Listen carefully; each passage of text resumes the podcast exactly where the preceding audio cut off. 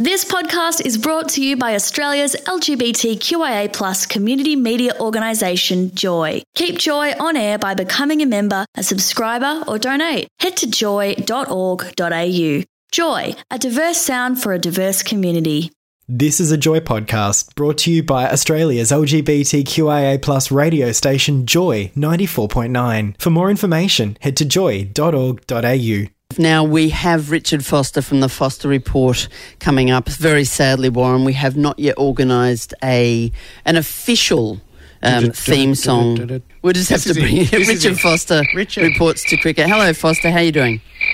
Good afternoon to you both. Yes, I'm noting the sad omission of a theme song. Here I was all G'd up, and uh, I do I hit? Crickets. Well, not the first time, I suppose. Richard Foster, so much happened over the weekend since th- between Thursday and today, not just in Victorian politics, but in the United States of the Americas. So much going on. Where do we start? Well, in case you were under a rock over the weekend, you would have missed the resignation of Health Minister Jenny Mikakos first thing Saturday. That came after Daniel Andrews basically pointed to her during the inquiry last week over aged care, uh, sorry, over the quarant- hotel quarantine, saying that she was responsible. So she was having none of it, and she resigned on Saturday morning, saying she could no longer serve in the cabinet if that was the view of the Premier, essentially. Um, so now all, all eyes turn to what happens from here. Um, the Health Minister's been replaced uh, by Martin Foley, who until Saturday was the Minister for Mental Health, Equality and Creative Industries. Yes, he's in fact Um, our minister.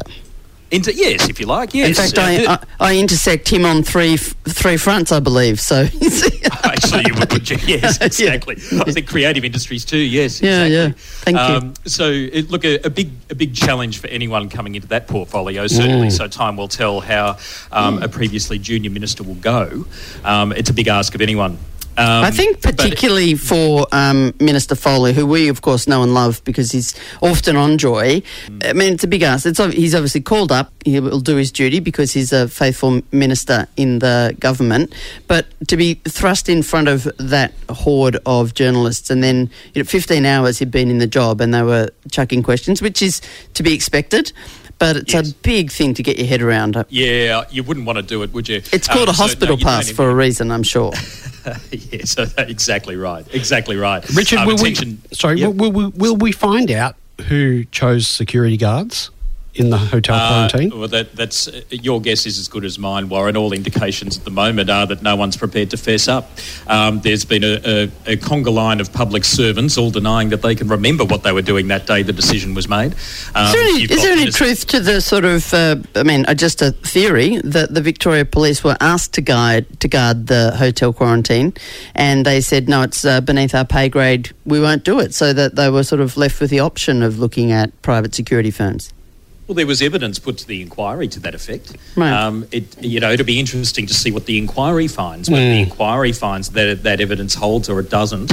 But yes, that's quite right. That was what was said. Um, it was also said then that there were two options prevailing after that, and that was private security or the ADF. Yeah, and so that's the main thing is that they that they're saying, oh no, nobody told us that the ADF were available to us. Well, it's a state of yeah. emergency. It's a state of disaster. You would think that the uh, uh, the army would be an option. Yeah. Yeah, it's yeah, an extraordinary um, time. Do we have any heads up yet as to who will replace Jenny Mikakos? I believe they have to pick somebody from the upper house. A couple Um, of replacements to, to take account of actually. There's her spot in the upper house and there's her spot in the cabinet. So we're, we're looking at a backbencher coming into the cabinet spot. At the moment, all, all signs are it will be Ingrid Stitt Mm-hmm. from the backbench. Turning to who's going to replace her uh, in, in the House, though. Um, and, now, this doesn't go to a by-election in the upper house, so we're not racing off to the polls to do this. This will be a party nomination, an ALP nomination. And look, all, all manner of people are throwing up. They cannot get their hands in the air quick enough um, out of the ALP to jump onto it. Um, the ones that stand out, though, as more serious players, you know, once you whittle it all back, two Indigenous ALP members, Sheena Watt and Prue Stewart, are emerging as front runners there. Matt Hilakari, the brother of Luke Hilakari, who's the current um, uh, Trades Hall Secretary. Matt Hilakari's been a career political staffer. He's the current convener of uh, the uh, Socialist Left faction for Labor in Melbourne. He's also expressed interest. Won't they want to take somebody from Mikakos's faction, though? Isn't that the way the Labor Party works? Yeah, the trouble is when you get three nominations that are kind of serious from the same faction. Yeah, okay. and that's that's where you that's where you have to make a choice, and it's Yep. not always easy. Um, look, there's a, there's going to be quite quite understandably too a lot of pressure to replace um, Jenny Mikakos with another female member because of course Labor has a target of 50% female representation in parliamentary roles. Now they're they're oversubscribed, if you like, if that's a thing, with uh, with women in the upper house, but not in the lower house. So they may want to take this opportunity to keep those numbers strong in the upper house to offset the underperformance, if you like, in the lower house. So time will tell. But yes, Matt Hilakari and um, and two others, all uh, all shaping up. Uh, Prue Stewart and Sheena Watt, that is shaping up as front runners. I'd like to see Harriet Shing come up. I think she's a fabulous rep. Word has it, it won't happen. But Right. Hmm. yes, I take your point. I take your point. Well, she's also right. um, right across those three folio- portfolios that Martin has left. Anyway, let's move on because Yeah, right. I find that all very, very interesting. but it's also coming up. Warren, here's a question without notice. What's your local government electorate? Local, I don't know. Oh, You Mel- can do it, Melba, I You think. Melba or something. You're in Melbourne. Melbourne? Melba, I think. Oh, Melba. Yeah. Oh, like a ward. Okay. Yes. Oh, yeah. Right. Okay. I'm looking forward to the elections coming up. Well, we're postal voting, am, I- am I right? yeah. yeah, we are.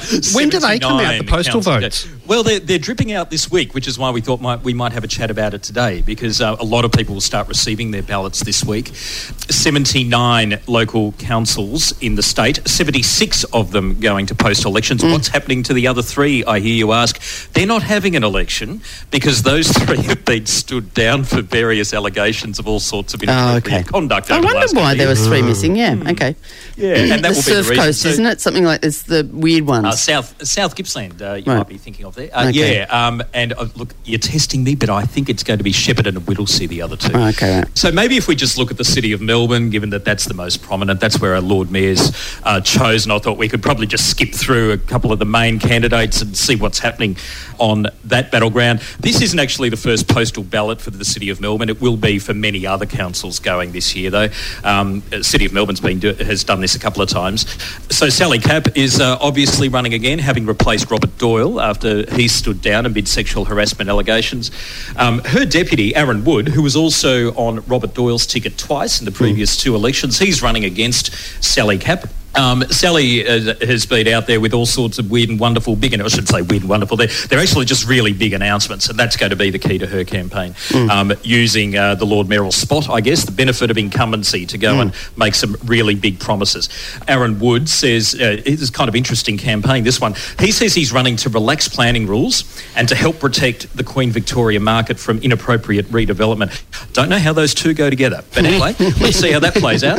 Um, curious campaign to run. Um, I'm I'm also not too certain how he, he, he stands to protect the Queen Victoria market after having voted 12 times in public meetings of the of previous two councils to redevelop the Queen Victoria market. So I'm well, that was before he was going for mayor, mate. Well, that, well, this is this is amazing how things can change people's minds overnight.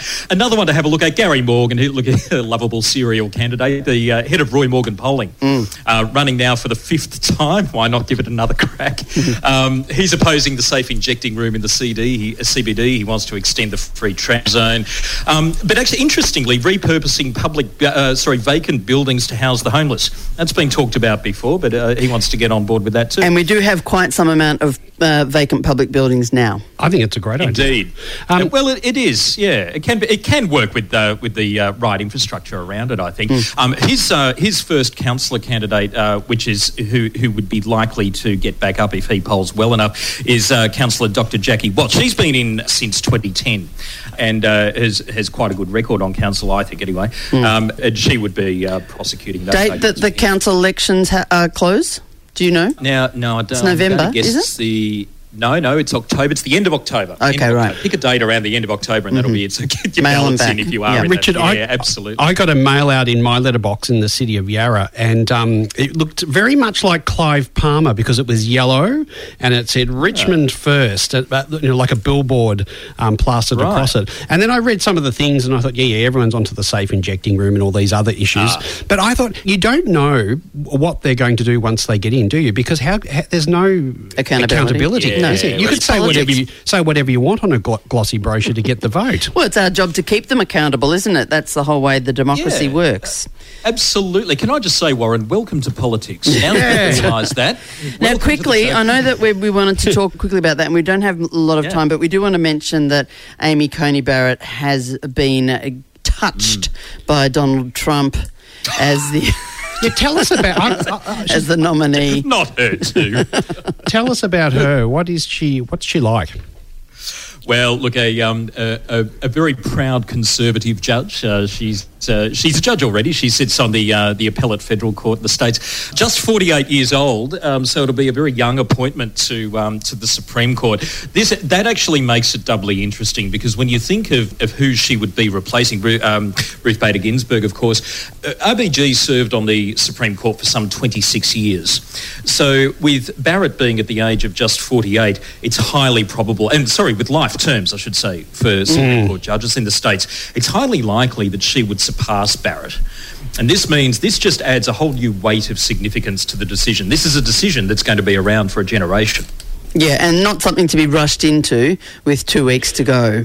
And as Not I as I was reading this morning, Americans are currently voting. They, they're currently allowed to issue a vote, and so I don't think. I mean, I, I would I hope that the um, the Dems find a way to block this. But she's been nominated, Well- hasn't she? She, but there's still more She's process still to go. She's yeah. Well, well, Trump says he's going to nominate, and that should occur this week. Look, it, it, it's going to. It, it's of it, it's of importance to uh, to Americans, and of course, uh, Americans are devo- devoting their attention to this largely around issues like like the right to abortion. Look, uh, Barrett has been on the record more than once saying that she opposes pregnancy terminations. She she has described the Roe versus Wade decision, which is the decision in the states that uh, gives a woman the right to abort a pregnancy. Um, she's described that position as a fanciful interpretation of the Constitution. So clearly, I mean, you could you could argue there's an apprehended bias against these decisions already before she's on the bench, but that's not going to stop the appointment. Really, the only creativity that a, that a Democrat could bring to this would be to increase the size of the bench.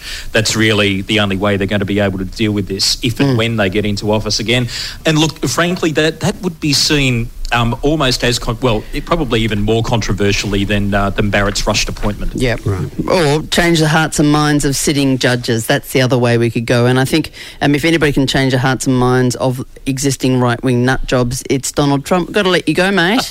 See you next week. Lovely to speak with you. See you Thanks next for the week report. song. Thanks for listening to another Joy podcast brought to you by Australia's LGBTQIA plus community radio station Joy 94.9. For more podcasts or to support Joy by becoming a member, donating or subscribing, head to joy.org.au. Thanks for listening to another Joy podcast brought to you by Australia's LGBTQIA plus community media organisation, Joy. Help keep Joy on air. Head to joy.org.au. Joy, a diverse sound for a diverse community.